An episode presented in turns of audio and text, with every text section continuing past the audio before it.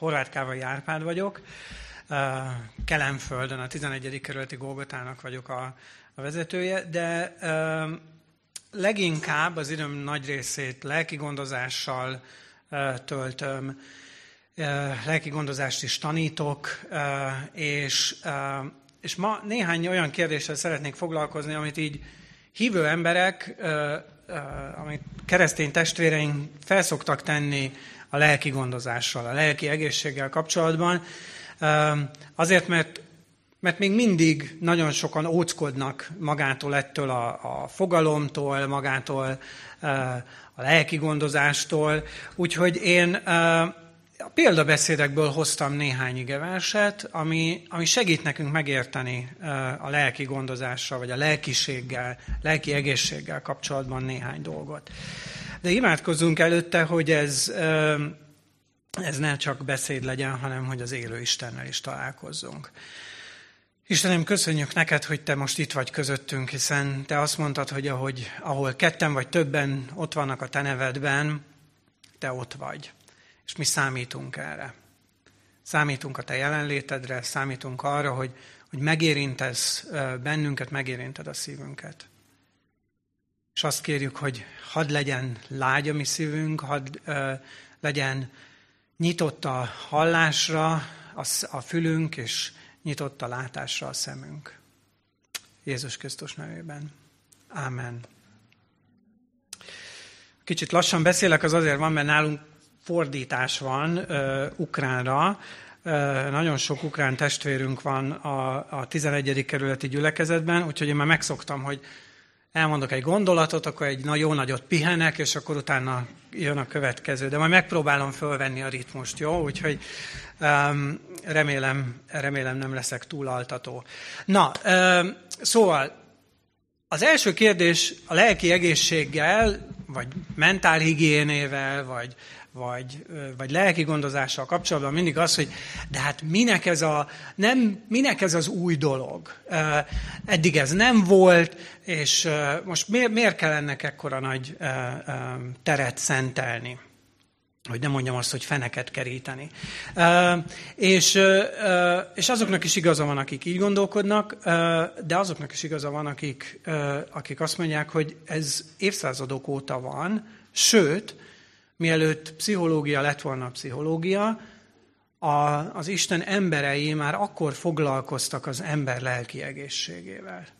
Még mielőtt, még mielőtt híres németek meg osztrákok megfogalmaztak volna a pszichológiai elméleteket, évszázadokkal előtte Isten emberei, azok, akik olvasták az, a Szentírást, azok, akik imádkoztak, azok, akik, akiknek gondja volt az Isten kapcsolattal, azok az emberek már foglalkoztak azzal, hogy mitől jó valakinek a lelki egészsége, mitől egészséges valakinek a szíve, és mitől nem az, mivel lehet ezt tönkretenni.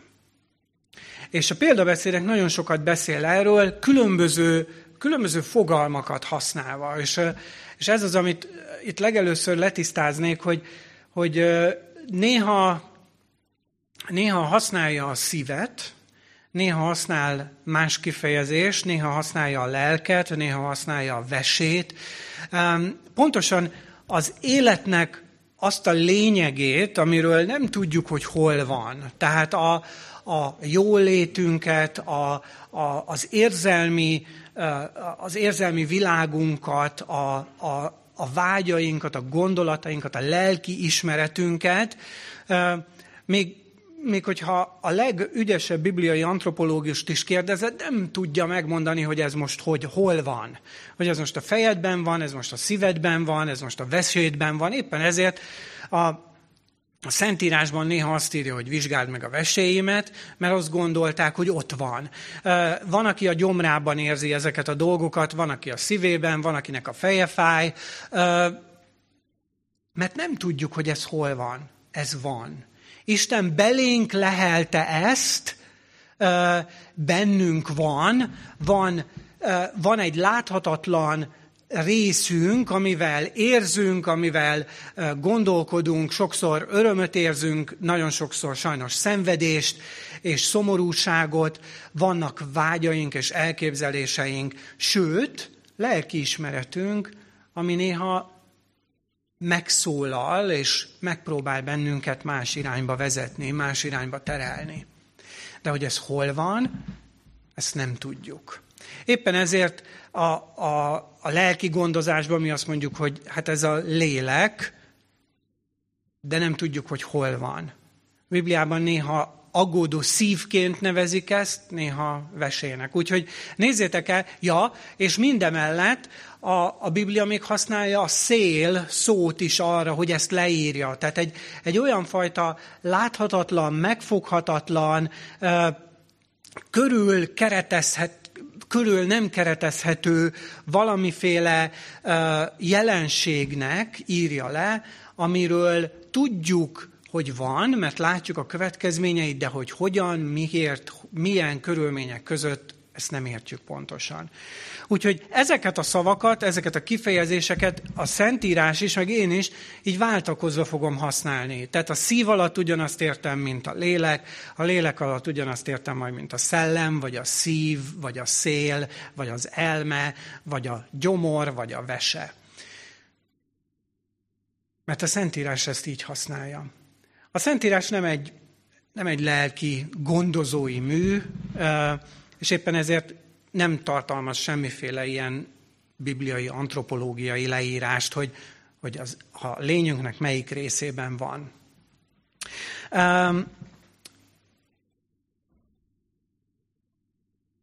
az biztos, hogy uh, a ma, mi mindennapjaink itt ma a 21. században sokkal összetettebbek, mint mondjuk 100 éve, 200 éve, vagy akár 500 éve. Nem azt mondom, hogy 500 éve nem volt az embernek gondja, nagyon is volt. Ugye én nagyon szeretem ezeket a kis vicces mémeket, ami, hogy régen minden jobb volt. Persze 500 évvel ezelőtt a fogorvos is sokkal hatékonyabban működött.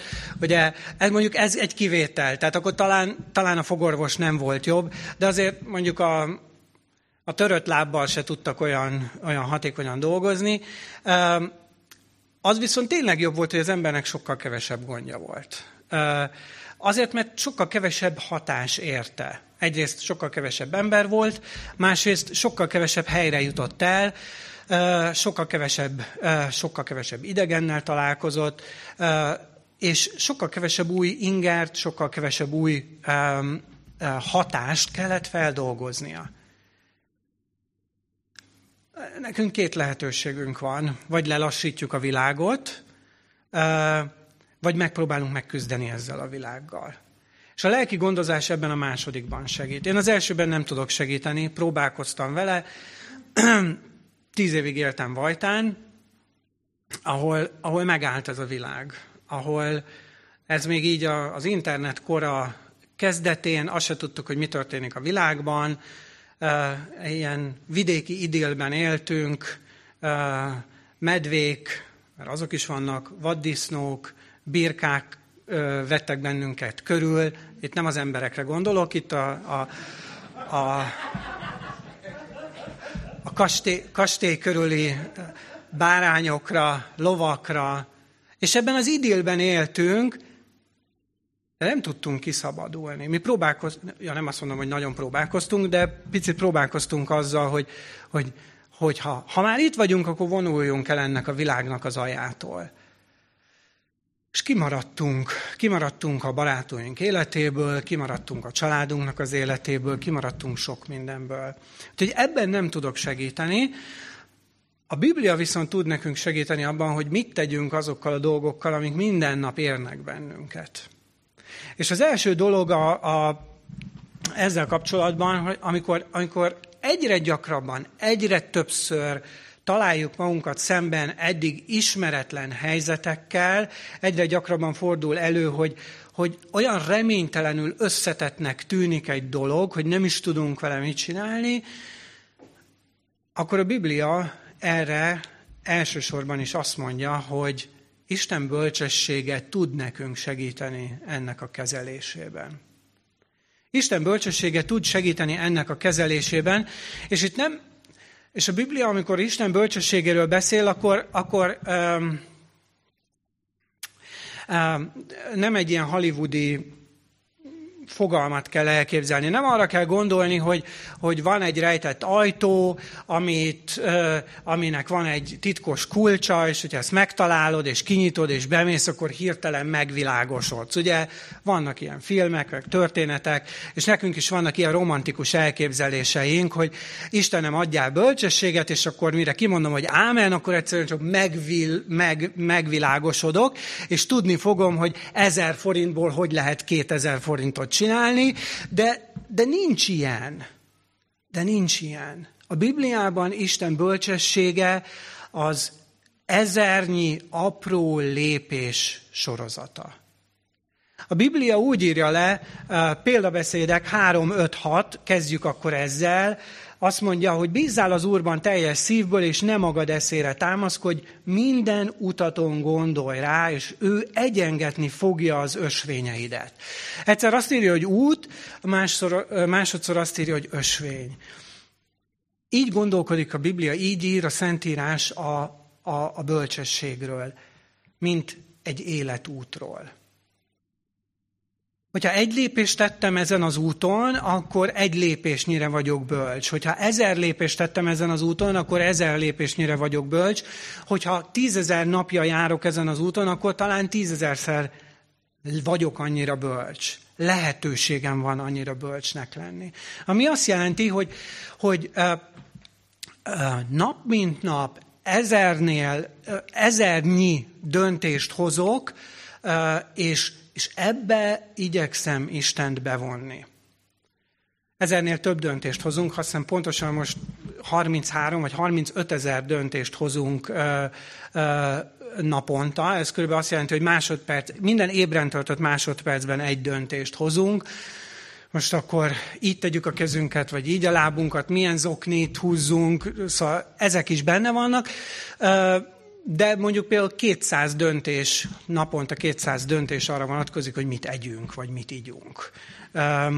Hát van, akinél több, van, akinél kevesebb, van, akinél nagyon sok döntés árán az az eredmény, hogy nem eszik semmit. De hát ehhez sok-sok lelki erő kell. Szóval ezekben a döntésekben, ezek azok a lépések, ez az az életút, amikor amikor ez nem automatizmus, mert amikor elindulok egy úton, akkor még tudatában vagyok annak, hogy döntéseket hozok, de amikor már a tízezredik napnál, vagy a tízezredik lépésnél tartok, akkor sokszor már automatizmus az egész, és elfelejtem azt, elfelejtem azt, hogy nekem döntéseim vannak, hogy döntéseket hozhatok. És amikor nem automatizmus ez a dolog, akkor akkor bevonhatom Istent ezekbe a döntésekbe. És ezt írja le, ezt írja le a Szentírás bölcsességnek.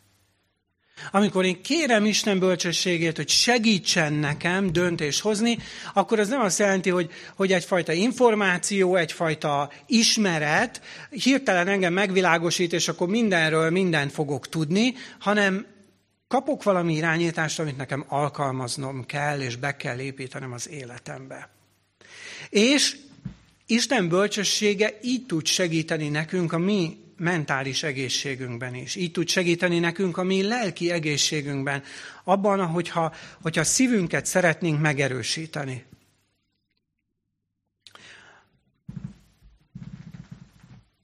Az, a következő igevers, amit szeretnénk megnézni, ez a, a tizen, példabeszédek 12. részéből van, ahol azt írja, 12. rész 25. verse, aki aggódik szívében, az leverté lesz. A jó szó viszont felvidítja. És a második, amit még szeretnénk megnézni, a 13. rész 12. verse, a hosszú várakozás beteggé teszi a szívet, de nem teljesült ki, de a beteljesült kívánság az életfája. Két igevers, mind a kettőben szó van egyrészt az aggódó szívről, vagy a beteg, beteg szívről. Az első dolog ezzel kapcsolatban, az ember lelki egészségével kapcsolatban az, hogy Isten ettől nem zárkózik el. A Szentírás erről nem hallgat. Isten nem mondja azt, hogy ja igen, ilyen van, de erről nem beszélünk. Vannak ilyen családok, nekem is, az én családomnak is van ilyen része, hogy probléma van, de erről nem beszélünk, megvárjuk, amíg, amíg kezelhetően apró részekre nem bomlik a probléma, és akkor a szőnyeg alá fogjuk söpörni. És akkor majd talán, ami húsvétkor történt, megbeszéljük karácsonykor, de, de még akkor sem biztos. A Szentírás nem így viszonyul a lelki egészséghez. Nem azt mondja, hogy ja, összetört a szíved. Hmm, hát ez biz, szerencsétlenség. Um, próbálj meg kitartani, aztán majd, ha már nem fáj annyira, akkor el fogod felejteni. Nem ez a megoldás. A Szentírás beszél erről. Isten tudja azt, hogy az ember szíve összetörhet. A Szentírás ír arról, hogy van olyan állapot, amikor az ember látja a világot, és nincs benne öröme. Amikor körülnéz, amikor nézi a családját, amikor nézi a környezetét, nézi az országát, nézi ezt a világot, és azt mondja, hogy nem akarok itt lenni.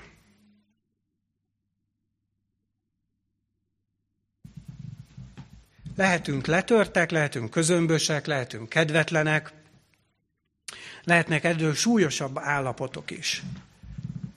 A Szentírás nem hagyja ezt ki. Azt, hogy az első vers, amit olvastunk, aki aggódik szívében, az leverté tesz, a jó viszont felvidítja. A második pedig, hogy a hosszú várakozás betegé teszi a szíved, de a beteljesült kívánság az életfája. Van megoldás erre. Van megoldás erre. Nem, ez nem egy végleges állapot. És a, a, a lelki gondozásnak, a tanácsadásnak az egyik része az, hogy, hogy belássuk, felismerjük azt, hogy semmi nem tart örökké. Ezen a világon semmi nem tart örökké. Így a szomorúság sem fog örökké tartani. Az a, az a lelki állapot, amiben vagyunk, nem fog örökké tartani. Átformálódik, más átalakul, és Isten igéje is ezt mondja, ez nem fog örökké tartani. Nem fog örökké tartani. Lesz ez még így se.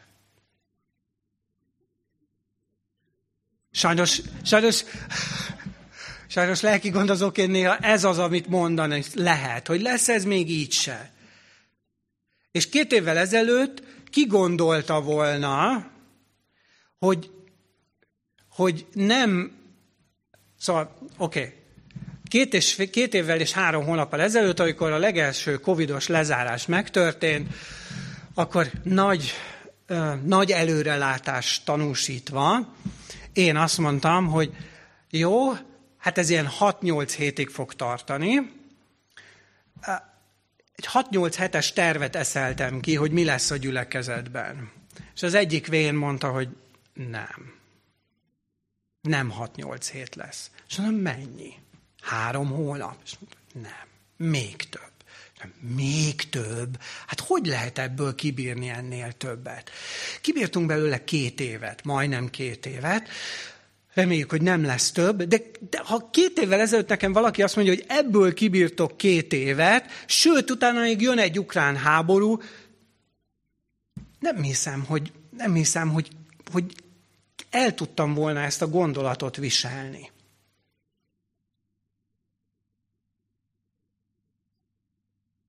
De Isten irgalma megújul minden reggel. Isten irgalma megújul minden reggel, és annak ellenére, hogy lesz ez még így se, Isten erőt ad nekünk azzal, hogy minden reggel, minden egyes nap megújít bennünket. A következő igeversben, ez a 18. rész 14-es verse, azt olvassuk, hogy az ember lelke elviseli a szenvedést, de ha a lélek összetörik, azt el lehet-e hordozni. Isten nem csak kijelenti azt, Isten nem csak arról beszél, hogy igenis van olyan, hogy összetört szív, igenis van olyan, hogy, hogy rossz lelki, eh, lelki állapot, hanem hozzáteszi azt is, hogy ez egy elviselhetetlenül nehéznek tűnő állapot.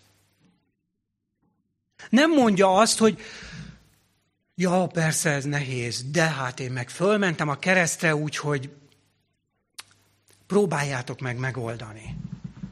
Amúgy Jézus ezt soha nem tette, tehát a vakot, a sántát soha nem ment oda hozzá, és mondta azt, hogy ja, ja, hát nagy a te terhed, de hát gondolj bele abba, hogy én a kereszten, hát az milyen nagy. Isten soha nem hasonlítgat. Isten soha nem mondja azt, hogy, hogy mi a te szenvedésed, mi a te gyengeséged, mi a te terhed mások terhéhez képest.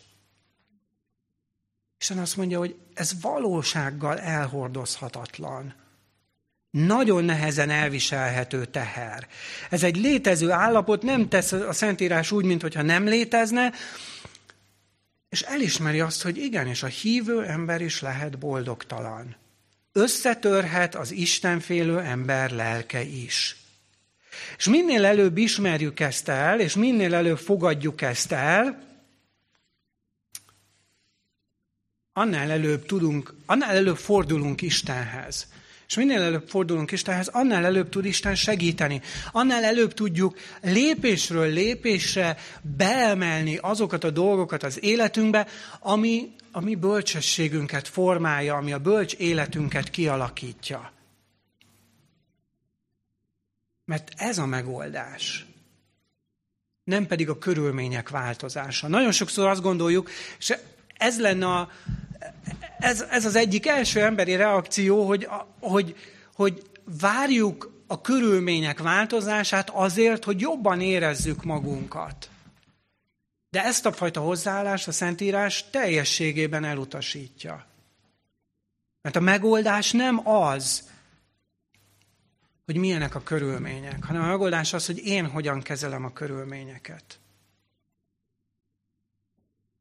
Az határozza meg az örömömet, hogy a körülményekhez hogyan állok. És ebben tud segíteni Isten. Ebben tud segíteni Isten bölcsessége, ebben tud segíteni minden egyes lépéssel, amikor, amikor én kérem, amikor én segítségért fordulok hozzá. Három verset olvasnék most föl a példabeszédek 14. részéből. A 10-es, 13-as, meg a 30-as a következőket mondja. A szív ismeri a maga keserűségét, és örömébe sem avatkozhat idegen. Nevetés közben is fájhat a szív, és az öröm vége is lehet bánat. A szelíd szív élteti a testet, az indulat viszont rothasztja a csontokat.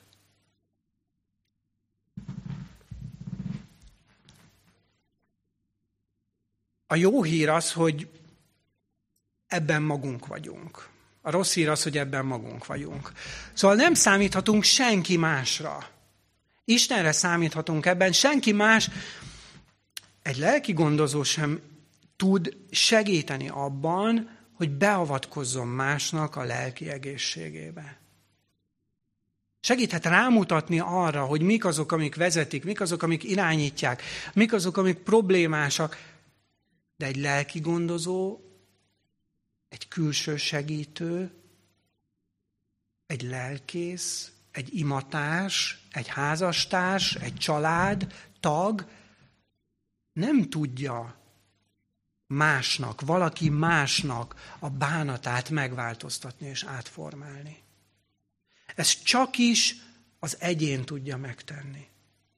Az a hívő ember, aki Istenhez fordul, azaz nem mások határozzák meg azt, hogy mi az én hozzáállásom. Ezt én határozom meg. Ezt én határozom meg. Ezt, ezt én döntöm el, hogy, hogy erre hogyan nézek, hogy ezzel mit fogok csinálni. Mit tehetek? Mit tehetek annak érdekében, hogy a megtört szív, ha már kialakult, akkor meggyógyuljon, vagy hogy ne is alakuljon ki? Mit mond erről a Szentírás? Számos oka lehet ennek, és útmutatásból is több létezik. Most csak azokat nézem, nézzük meg, amiket, amiket itt a példabeszédekben találunk. Ugye itt ezekben az igeversekben olvastuk azt, hogy a szív ismeri a maga keserűségét, és az örömébe sem avatkozhat idegen. Mert a 13-as versben, hogy nevetés közben is fájhat a szív, és az öröm vége is lehet bánat. Majd az utolsó vers, amit olvastunk, 30. vers, a szelíd szív élteti a testet, az indulat viszont rothasztja a csontokat. Az első dolog, amire figyelnünk kell az, hogy nagyon szoros kapcsolat van a testi lét és a szellemi, lelki lét között. A kettőt nem lehet elválasztani. Szoros a kapcsolat a test és a lélek, a test és a szív, a test és a szellem egészsége között. Az egyiknek a gyengesége kihat a másikra, és fordítva. Az egyiknek a gyengesége kihat a másikra, és fordítva. Éppen ezért nagyon fontos, hogy mit engedünk be az életünkbe. Úgy szellemi, lelki értelemben, mint fizikai értelemben. Úgy lelki vonatkozásban, mint testi vonatkozásban. A kettő hat egymásra, a viszonyuk nem elhanyagolható. Persze nem mondom azt, hogy egyáltalán nem arról van szó, hogyha, hogyha egészségesen táplálkozol, akkor nem lesznek lelki gondjaid, bár csak így lenne, és hogy minden, minden helytelenül táplálkozó és, és, és alkoholizáló drogos, az pedig lelkileg egészségtelen, nem erről van szó, de a kettő hat egymásra. És amikor tudatában vagyunk, hogy adott helyzetben hogyan lépjünk tovább, hogyan döntsünk, akkor fontoljuk ezt meg. Kérjük Istent, hogy adjon nekünk erőt ezzel együtt dönteni. Hogy foglalkozzunk ezzel a testi aspektussal, hogy a kettő hatással van egymásra nem elhanyagolható azt, hogy, hogy, hogy milyen viszonyban van egymással. A másik, amit itt látunk, az az, nevezhetjük úgy, hogy egzisztenciális tényező, vagy a, annak, annak a tudatnak az ismer, azzal a tudattal való foglalatoskodás, hogy tudjuk, hogy véges az életünk.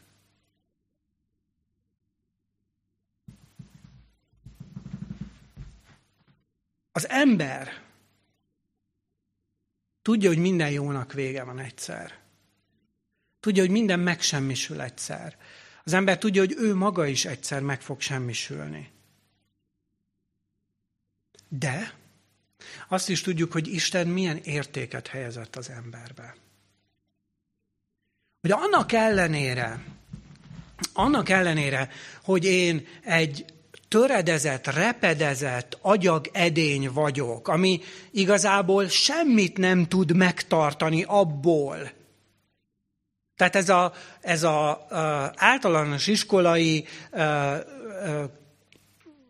ez egy gölöncsér projekt, amit a gyerek hazahoz a, képzőművészet táborból, amikor apa, nézd, csináltam neked egy hamutartót. Jó, köszönöm, nem is dohányzunk, de tudom, hogy a gyerek ezt tudja, mert kerek és kész. És, és nincs kiégetve, és nincs zománcozva, és, és nagyon szépen mutat a polcon, de fogja a port, de semmire nem jó. Na, körülbelül ilyen az ember. Na, körülbelül ilyen az ember, hogy egy kicsit sületlen, kicsit itt-ott hiányzik róla a máz, de Isten azt mondja, hogy na én ebbe tettem bele a legnagyobb értéket. Én ebbe tettem bele a legnagyobb értéket. És légy tudatában annak, mondja Isten, hogy ennek egyszer vége lesz.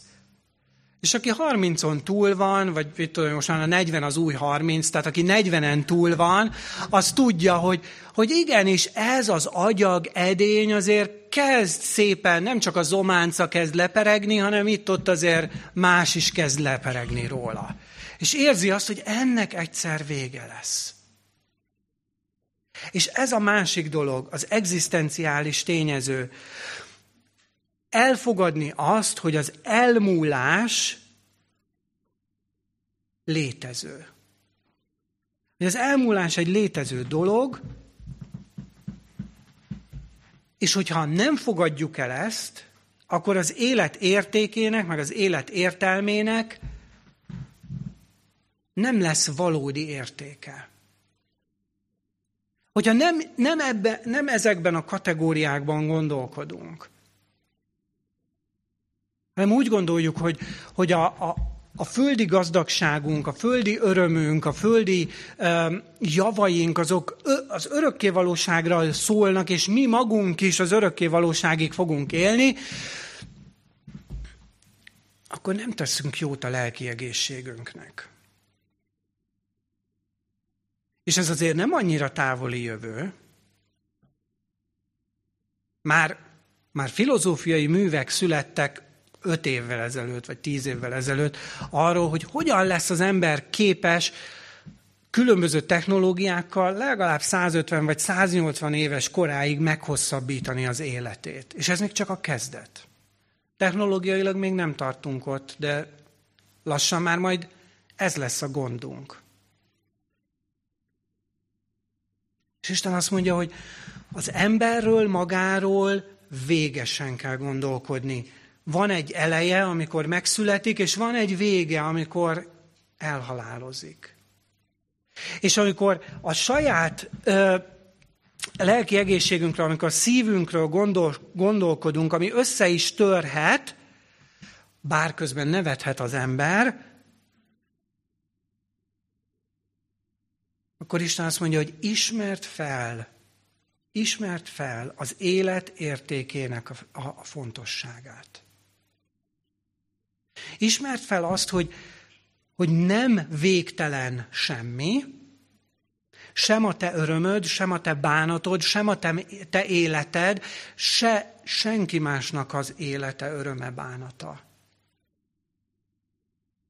Foglalkozz ezzel a gondolattal, és ez segíteni fog neked a te lelki egészségedben. És a következő igevers, az, igeversek a 15. részből vannak, a, a 4-es, 13-es és a 14-es vers. A szelíd nyelv olyan, mint az élet fája, a romlott pedig összetöri a lelket. Az örvendező szív megszépíti az arcot, a bánatos szív pedig összetöri a lelket. Az értelmes szív tudásra törekszik, az ostobák szája pedig bolondságon rágódik. A következő dolog, amit, amit nagyon fontos ilyenkor figyelembe vennünk, azok, a, azok az érzelmi, azok a kapcsolati dolgok, kapcsolati elemek. A mi kapcsolódásunk másokhoz. Ugye azt, azt olvassuk a négyes versben, hogy a, a szelíd nyelv olyan, mint az életfája, a romlott pedig összetöri a lelket. Fontos a támogató, és szerető szó. Fontos a támogató és szerető szó. Nem jelentéktelen az, hogy kit engedek be az életembe. Sőt, az sem, hogy mit mond ez az ember. És a Szentírás azt mondja, hogy, hogy ö, ennek következtében hogy nagyon fontos meg, jól megválogatni azt, hogy kik a barátaim. Családunkat nem tudjuk megválasztani, bár néhányan próbálkozunk, de, de vannak dolgok, amiket nem lehet megváltoztatni, de a barátságokat igen.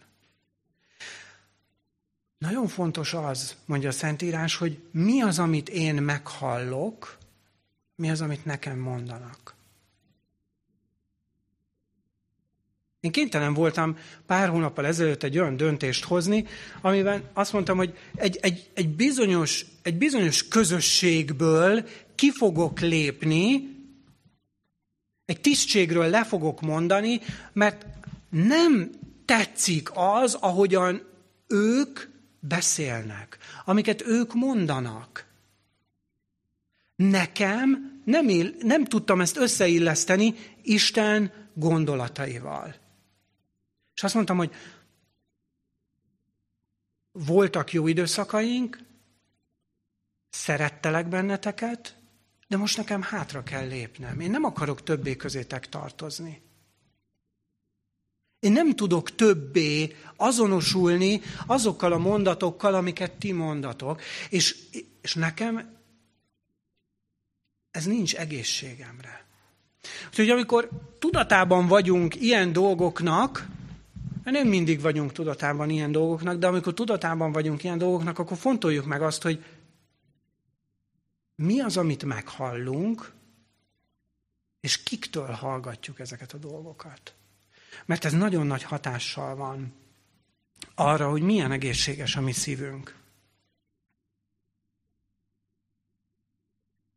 14-es versben azt olvastuk, hogy az, érzelmes, az értelmes szív tudásra törekszik, az ostobák szája pedig boldogság, bolondságon rágódik. A hit nagyon fontos aspektusa még annak, hogy milyen a mi lelki egészségünk. Mert a szívben, a szív tulajdonképpen a magja annak, ami, ami, ami a mi elköteleződéseinknek az összessége. Amitől én boldognak gondolom magam. Amitől én úgy gondolom, hogy nekem beteljesedik majd az életem. Éppen ezért van az, hogy, hogy azt gondolom, hogy ami, attól várok örömöt, ami megtölti az én szívemet. És e, e felé, ezek felé a dolgok felé köteleződök el. Hogyha ezek mulandó dolgok, akkor csalódni fogok. Hogyha ezek mulandó dolgok, akkor előbb-utóbb el fogom őket veszíteni, és előbb-utóbb a szívemre ezek hatással lesznek, Éppen ezért fontos hitbeli dolgokkal is foglalkozni. Éppen ezért do- fontos örökkévaló dolgokkal foglalkozni. Mert az örökkévalóság egy kiegyensúlyozottabb érzelmi, lelki, szellemi életet eredményez. Ha hiszünk, akkor ilyen szempontból sokkal stabilabbak lehetünk. Úgyhogy ha dilemmában vagy, és éppen tudatában vagy annak, hogy, hogy egy dilemma előtt állsz, akkor imádkozz azért, hogy Isten tudjon neked erőt adni ahhoz, hogy hitben lépjél. Ne feltétlenül látásban, hanem valamiféle hitbeli meggyőződésben. És két utolsó igevers, az egyik a 16. rész második verse, ami azt mondja, hogy minden útját helyesnek tartja az ember, de az Úr megvizsgálja a lelkeket. A másik pedig a 28. rész első verse, futnak a bűnösök, ha nem üldözik is őket, de az igazak biztosnak érzik magukat, mint egy oroszlán. A hit mellett az erkölcs, a morális aspektus, nagyon nagy hatással van még a lelki egészségre. Az erkölcstelenség tönkre teheti a szívünknek a jólétét. És a bűntudat kihat a mi érzelmi világunkra. Azaz az erkölcsös élet érzelmileg előnyös. Az erkölcstelen élet érzelmileg hátrányos. Miért? Azt mondja, hogy minden útját helyesnek tartja az ember, de az Úr vizsgálja a szíveket, futnak a bűnösök, ha nem üldözik is őket, de az igazak biztosnak érzik magukat, mint egy oroszlán. Stabilnak, megalapozottnak érzi magát, érezheti magát az ember, hogyha erkölcsileg helyes döntéseket hoz.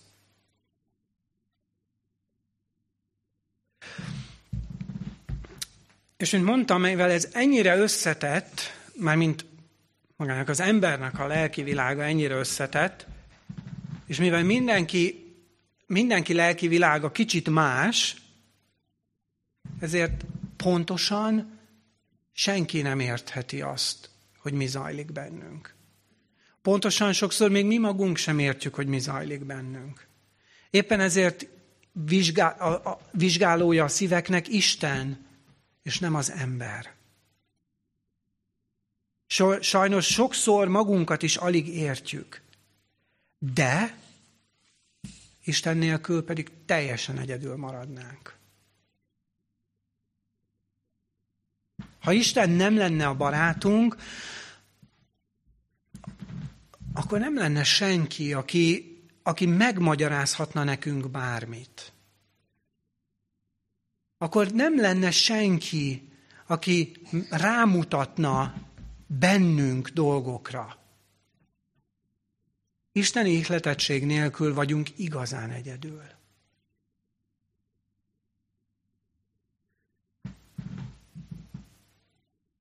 És ez azért fontos, mert az ember felismeri néha a szellemi hiányosságait. És az ember el is dönti sokszor, hogy ő ezeket a hiányosságokat be fogja tölteni valamivel. És itt nem a keresztényekről, nem a hívőkről beszélek, nem az Isten népéről beszélek, hanem az emberiségről általában, akik felismerik a hiányosságaikat, és megpróbálják valamivel teletömni azt.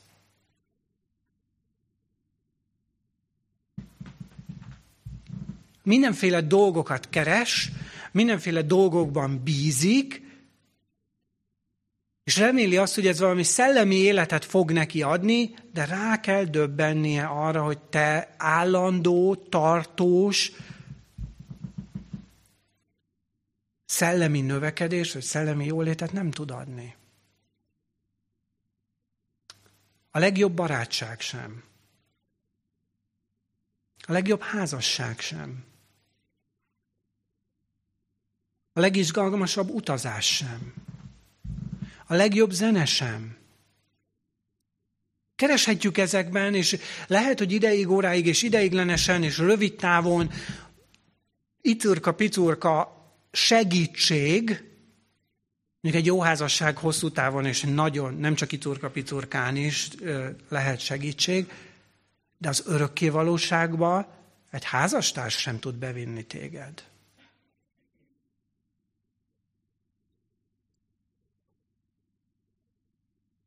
Van viszont, van, vannak, akik viszont egyikből mennek a másikba.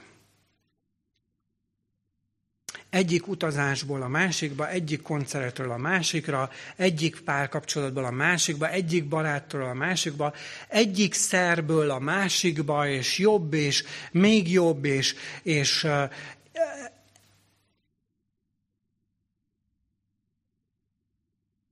ennyit tud az ember. Ennyire képes az ember. Mert az isteni szellemet semmi nem tudja pótolni. Mert az isteni szellemet senki nem tudja pótolni, és amikor erre rájön az ember, akkor elkezd önmagára haragudni. Sőt, ha túl sokáig haragszik önmagára, még cinikussá is válik és nem lát semmiben semmilyen, semmiben értelmet, és összetört szívvel, megtört szívvel éli az életét. És igaz, mi nem tudunk visszamenni Édenbe. Mi nem tudunk visszamenni a paradicsomba. Nem tudunk felszállni a repülőre, elrepülni a közelkeretre, megkeresni az élet fáját, és azt mondani, hogy nekem szükségem van életre, nekem kell erről a fáról azért, hogy élni tudjak. De van egy másik fa. Van egy másik fa. A keresztnek a fája. és aki azon volt, aki feláldozta a kereszten az életét, azt mondta, hogy én vagyok az élet. És valóban nem tudunk elmenni a közel-keletre és megenni az életfájának a gyümölcsét, és életet nyerni, de ez Jézusban a miénk lehet. Mert mindezek a dolgok, amiket, amikről itt beszéltünk, amikről itt beszéltem, ezek segíthetnek, és jobbá tehetik az életünket. És bölcs az, aki ezeket, ezeket megfontolja, és ezek szerint dönt, de valódi életet csak Jézus Krisztusban nyerhetünk. Valódi életet csak ő adhat. Az ő halála hozott nekünk életet. És kiemelhet bennünket a mélységből, és magasra emelhet bennünket.